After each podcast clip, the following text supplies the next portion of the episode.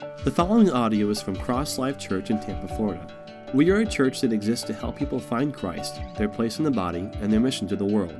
Our calling is to raise leaders and plant churches. So if you live in the Hudson area or near Wesley Chapel, you can also check us out at one of our other locations. For more information, visit us at crosslife.net.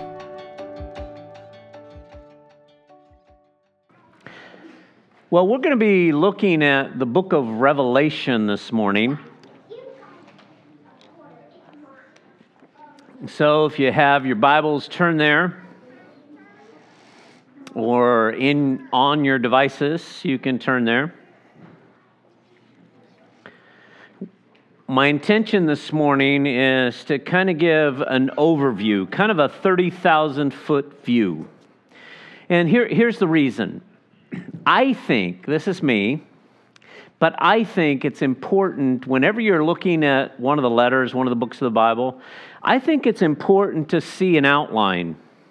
I think it's important to see the big pieces and to understand the big pieces because there's in the big pieces there is this forward moving train of thought. And in it as we understand these this larger picture of what God is revealing to us so that when we are going through the letter we don't lose track of what God is wanting to say the overall picture of what God is wanting to say. So there's all kinds of variations through it you you take the book of Ezekiel and by and large, the book of Ezekiel has to do with God's promise of those that have been scattered abroad that they will be brought back to Palestine and there was going to be a new covenant. They're going to given a, they'll be given a new heart. And the idea is that through it they can understand that through repentance they can have forgiveness and find restorations. Big idea. But how many have ever read Ezekiel and it gets there's a lot of crazy stuff in Ezekiel. But the big overarching theme is what I just talked about concerning Ezekiel. And we see it in the scriptures. The overarching theme of scripture that I've said so many times is crimson thread that runs through scripture. God created all things, the fall of man, and then God's working at the redemption of not just man, but of creation. We see that through the theme of the scriptures. And I think it's important that when we look at the book of Revelations is we don't lose sight of the big pieces of what God is revealing to us. So when we look at it, you uh, just briefly, if you look at Revelation chapter 1, verse 1, it, we understand who it's written to, but we understand a little bit more about the letter in particular because it says that this is the revelation of Jesus Christ. It's the revelation of Jesus Christ that God gave to him to show the saints, his servants, us, and them throughout time, throughout the from the from the beginning when it was written to now, to reveal, to show his servants the things which must shortly come to pass.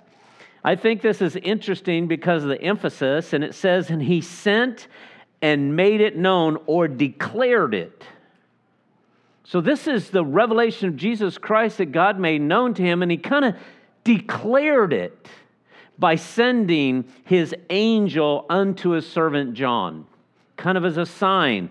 This is God's revelation and it's God's revelation to his servants. Now, it's interesting because when you look at the word revelation, here the word is apocalypse. And so if you were to just go into an English translation, into an, I mean, into an English dictionary, apocalypse is defined as the complete and final destruction of the world, or uh, an event involving destruction or damage on a catastrophic scale. But what we need to understand is what is the word here in the scriptures? This word apocalypse. And it's a Greek word. And this word means to uncover, to disclose, or reveal so it's a disclosure of truth, it's a revealing concerning things before unknown.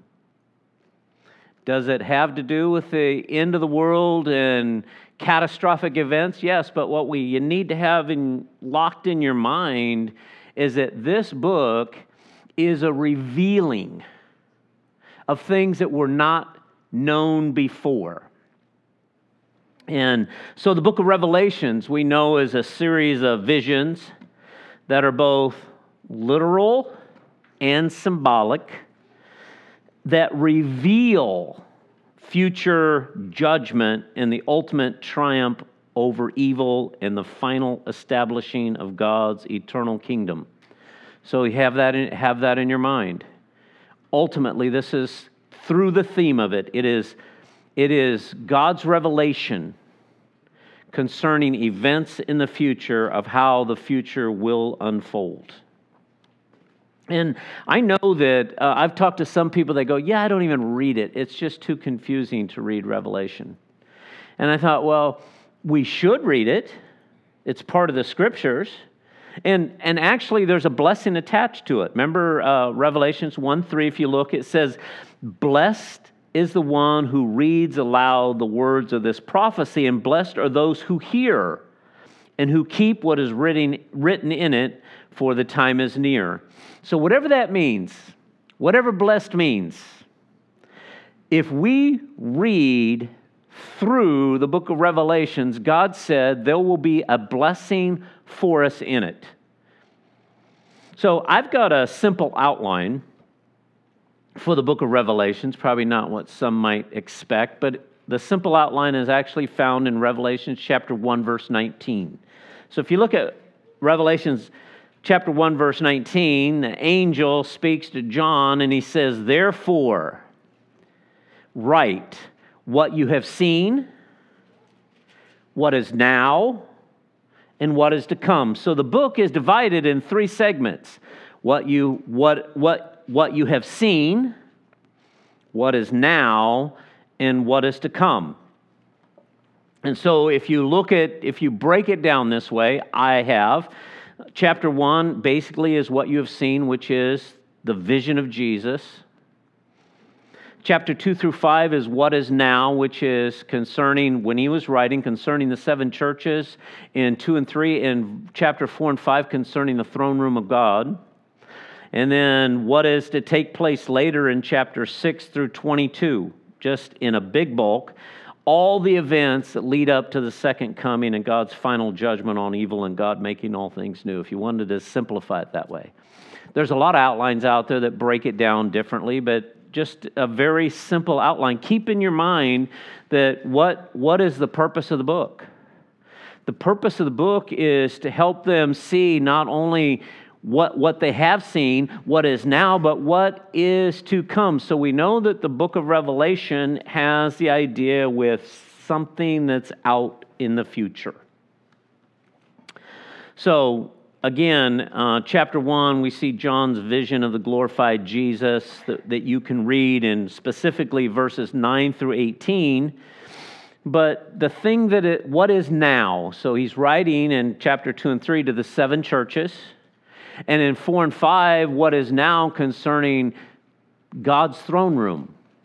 And so, you know, we've all, I, I think probably the most, maybe I'm getting this wrong, but maybe the most studied portion of Revelation is probably chapters 2 and 3 concerning the seven churches.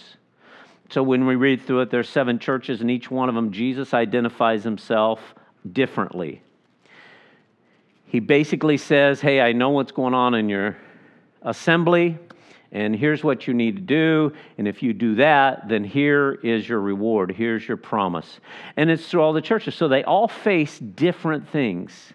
But as I was uh, probably about a month or two ago, I'm just I'm reading through chapters two and three, and and you know, for me, I kind of like to simplify things, and, and and here's what I begin to see these seven churches and what they were going through and Jesus' encouragement for them to remain faithful to overcome.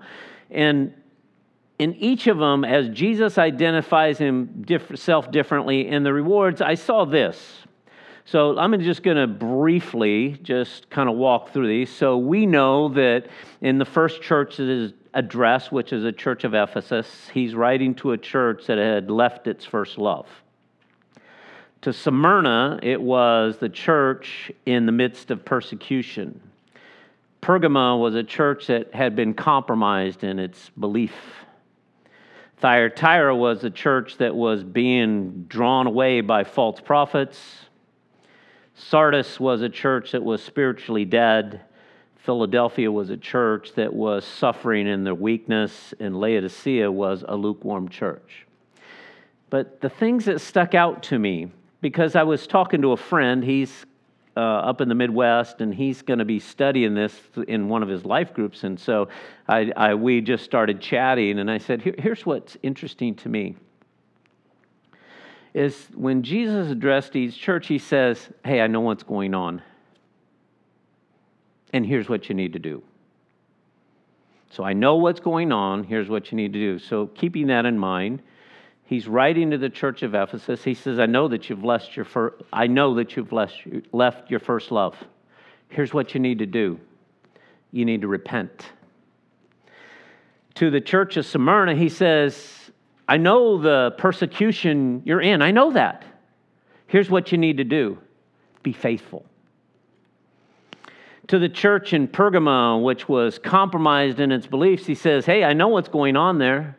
Here's what you need to do you need to repent. To the church of Thyatira, who was being drawn us away from trying to be, they were false prophets were trying to draw them astray. Jesus says, I know all about that. Here's what you need to do you need to hold on to the truth. To the church of Sardis, which was spiritually dead, he says, I know what's going on. You need to wake up. And then to the church of Philadelphia that was in its weakness. He says, I know what's going on there. What you need to do is you need to hold on. And to the church of Laodicea, the lukewarm church, he says, I, I know what's going on there. What you need to do is be earnest. And so when you look at these admonitions that, to the church, uh, so relevant hey, I know what's going on. Just, just repent. You need, you need to be faithful. You need to hold on to the truth. You need to wake up. You need to be earnest. And so the admonitions become not just for them, but as you read through them for us. So it's interesting, you know. So Jesus is speaking to the churches and he's revealing things to the churches. And in the, in the midst of all this, he's very relevant. And it's to his servants. The letter was written to his servants, to his servants then, to, the, to his servants from then until now, and from now until then. This is for us. This is for us, the church. And so when you get to chapters four and five, it is, in my mind, this is still what is now. It is the throne room of God. And what is taking place in the throne room of God? Well, there's continual worship. There's continual worship of God, and the things that are symbolism and representative concerning the saints and concerning the church, that there is this worship of holy Holy, holy Lord God Almighty, who was and is and is to come. And I'm, I'm sure that if we were to see it today, we would see this. This goes on, this is going on in God's throne room still, right now, today. It's going on just like it has been. Holy, holy, holy. You are worthy, O Lord our God, to receive the glory, the honor, and power, for you created all things, and by your will they existed and were created. And so we get this image in our mind of what it's like. And while this is all taking place in those chapters, we see that God is seated and he's got a scroll in his hand. And the scroll has seven wax seals on it. And these this scroll is what is that which will reveal what is coming.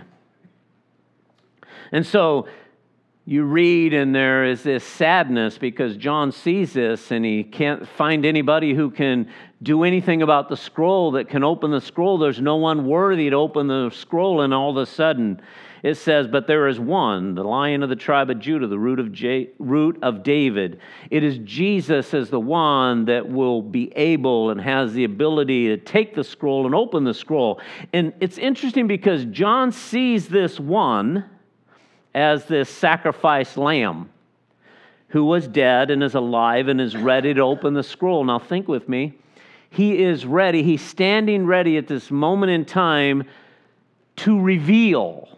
He's ready to reveal. And again, the writer says, Write what you have seen, what is now, and what is to come. So here stands the Lamb who takes the scroll to open the scroll to reveal the things that were before unknown. And you know, I know that prophetically, some people, there, there's a lot of uh, thought between uh, when all this rolls out. But I can tell you right now, I don't really care what your belief system is about it. There are things that are yet to come. So we can agree on that because I don't see Jesus in his glory on earth. Anybody, I mean, manifest. I don't see the kingdom of God on earth. I don't see heavenly Jerusalem. There's so many things I don't see yet. So there are still things to take place. And there are so many things that have taken place that we could probably say, well, that seems to fit there, that seems to fit there. But again, what I want us to see is this overall picture of what is taking place and what is God trying to say to us. Why would God write such a book that could be so taken so many different ways?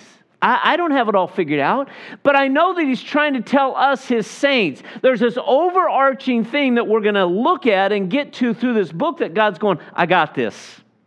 This is going to play out just the way that I want it to play out. And what you need to do is be comforted that I've got this that this is how this is going to happen. And there's this outline there. There is this big theme. There are these big pieces that are out there that aren't just in the book of Revelation, but when you just look back through Scripture, you see the big pieces of God's promise going yes and amen, yes and amen, yes and amen, yes and amen. And for me, the book of Revelations is this yes and amen. This is going to happen. And so for me, it's so encouraging as we go through this. And so you can see in uh, chapter 5 where they sang this new song, giving, Worthy are you to take the scroll and open its seals, because you were the one who was slain.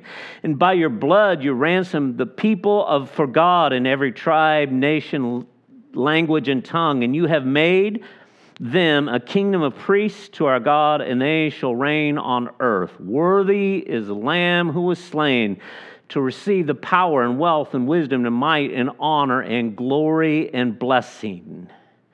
Now, I think it's important in John's vision to realize that John's vision reveals that the Old Testament promise of God's future victorious kingdom is being brought about by the crucified Messiah. See, Revelation more fully reveals that Jesus' death on the cross was not his defeat, but his enthronement.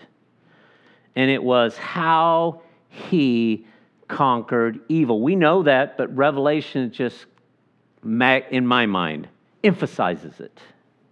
And so, the next thing that takes place is Jesus takes the scroll and he breaks the first seal. And through this, again, this is the revelation.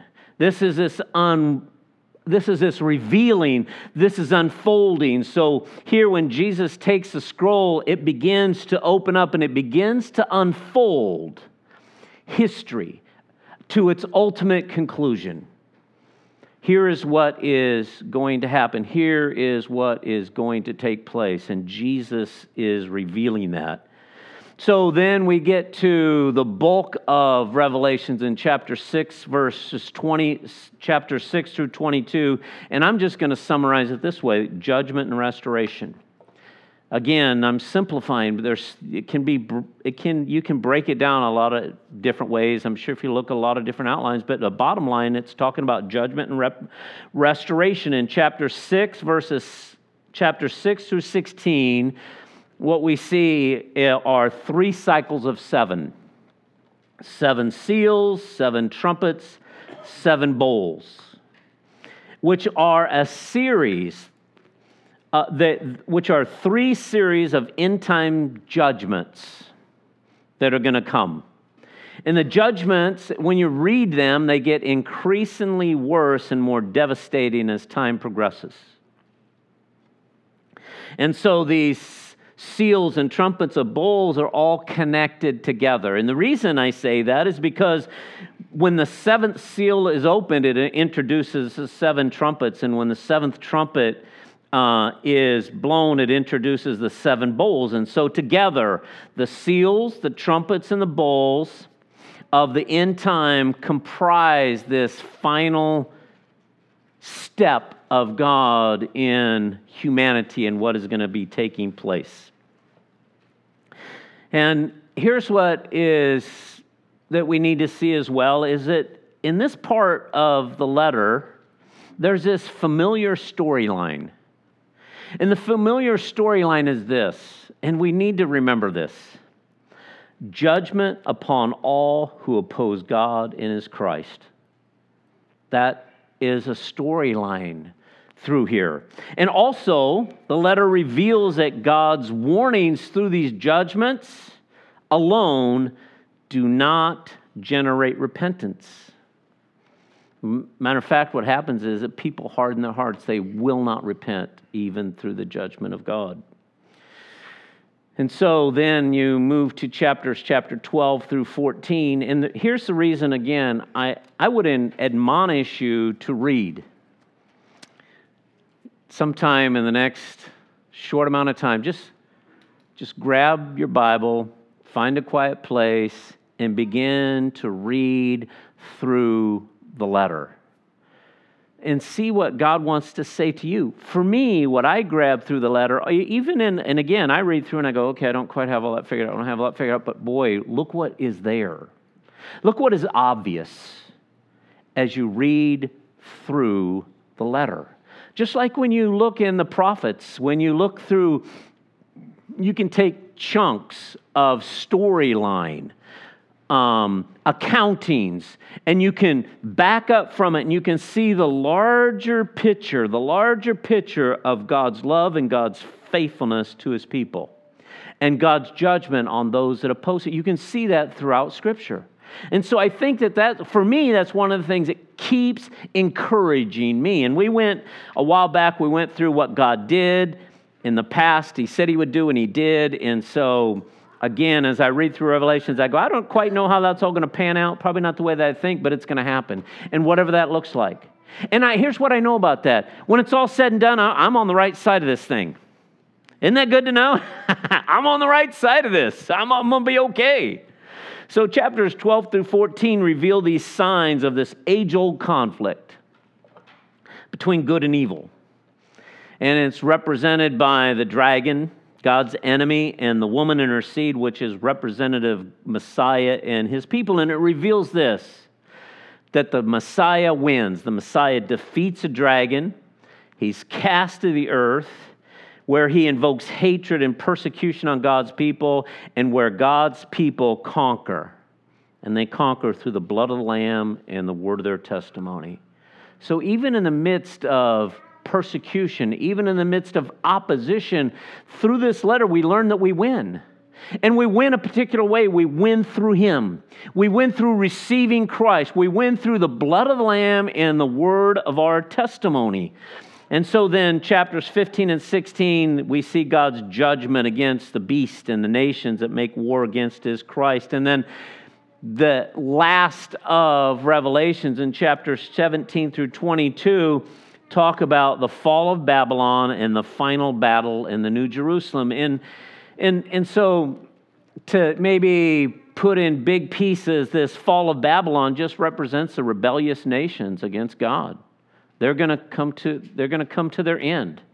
It's, it's interesting to me. You know, I hear a lot of people say a lot of stuff, and you watch a lot of news, and a lot of people say a lot of things on news, and I'm just going, you need to read the book. Uh, that's not how that's going to work. If you think that's how it's going to work, you're very mistaken. Just, just read the book. The book tells a different story. Jesus, God has given this revelation through Jesus of what is to come, what is unknown. This is how this is going to play out. That is not going to happen. This is how it's going to happen. Ultimately, this is what it's going to look like. And so we see this final battle of Jesus appearing, proclaiming justice to hold accountable all those who refuse to repent of their evil ways. And there is this eternal fate that they face, and he deals with evil forever, and he vindicates those who have been faithful to him. Uh, I don't know about you, but that's so encouraging to me. And then lastly, you see this new Jerusalem, this marriage of heaven and earth, this new creation where God's come to join his people forever. Come to dwell with humanity to make all things new, where we get this opportunity of eternity, an eternity with God. And so, thinking about all this, John's prophecy, again, it's for every generation to learn from. To, uh, to bring hope and to bring challenge.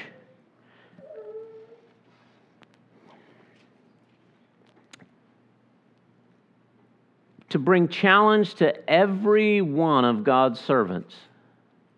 You know, there's a lot of, you know, you can read through Galatians and you can read Romans and uh, you can read in Ephesians, and there's just this is this is how you need to live because of who Jesus is and because what Jesus has done. You read through Revelations and you say, you look at it and say, I need to live a particular way. My life needs to be right. The challenge that is there that God is going to set all things right. And not this week, but the week after, I'm going to be talking about the judgment seat of Christ and the great white throne of judgment. And the reason is, is if, if we flippantly say, well, I've you know, punched my ticket, that's just really the wrong mentality to have. If you think that you've accepted Jesus and that's that you're, you're good to go, and there's nothing past that, I think we need to rethink that. So that's going to be fun to look at. And so this letter, it reveals history's pattern and God's promise.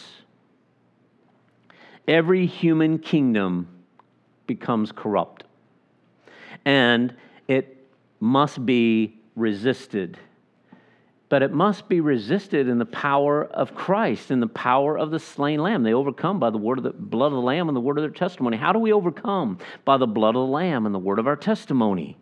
But the, see, there is this promise that is in it that Jesus, who loved and died for this world, will not let evil nations go unchecked. He will return one day to remove evil from this good world that he made, and he's going to, he is going to make all things new. That is so very good. What a promise to motivate faithfulness to in, in every generation. I'm sure that back then, I mean, they were so looking forward to the return of Jesus at any moment. And now we have these years, but I'm, we're still looking forward to the return of Jesus. We're looking forward to the promise of God fulfilled in us. So there's a part of it's being fulfilled right now. You're a new creature in Christ Jesus. You've been given new life. You've been washed by the blood of the Lamb. The power of sin been broken in your life. But hey, there's a lot more to come. There's a lot of good things yet to come that we're going to be blown away by. To see with our very eyes these promises of ultimately this, this big piece idea of God coming and judging the nations, vindicating his people, and establishing his kingdom, which we are a part of. We're going to see that with our own eyes. That is going to take place. So, I got this from someone sent this to me. I thought this was so good. You see the big pieces of revelations in this the church in its struggle, the righteous suffering in history, the wicked suffering in history, the deliverance of the righteous from suffering. The wicked judged at the end, all righteous delivered at the end, God's chosen people vindicated, and Jesus glorified. That's all in the letter. That's all in what was revealed. These things are going to happen. This takes place. Now, for me, um, a key verse for me is Revelations chapter 17, verse 14 because I think it really summarizes the theme of the book. Revelation 17 14, talking about the nations against God, it says, These will make war with the Lamb, and the Lamb will overcome them.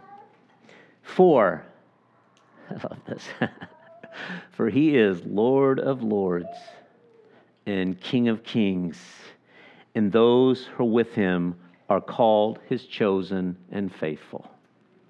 What a promise. So, again, you know, the purpose of Revelation is really clearly stated not just at the beginning of the book, but at the end of the book. In Revelations 1 1 and 3, and Revelations 22 6 and 10, to reveal things that must come shortly to pass. And so, in fulfilling uh, this purpose, the book is designed to inform, to warn, and to comfort. Uh, to inform all who read it, for erring disciples, it's a book of warning and a call to repentance. But for the faithful, it's a book of comfort because clearly states, Blessed are those who remain faithful, for they will overcome. You know, as we just, history just keeps rolling on and keep, things keep getting crazier, I just keep dropping back. You know, I don't have to have it all figured out, but I just keep dropping back to say to myself and to know in my heart, look, God's got this this is what's going to happen. What I need to do is I not I don't need to worry about all the details. What I need to worry about is me in my life, in my relationship here. That my life is where it needs to be. I say this all the time to guys that I work with. Their life is spinning out of control, and I always ask them this: "How's this right here? Talk to me. How's this relation, this vertical relationship between you and Jesus?" And I can tell you, 99 times out of 100, they go, Well, it's probably not where it needs to be. All right, we'll get that right. And so the admonition in my mind through this letter is that let's, let's, let's have this right. Because in being where we need to be, we get to receive the promise, we get to receive the reward, we get to see the fulfillment of all that God has intended for us, his servants. Amen?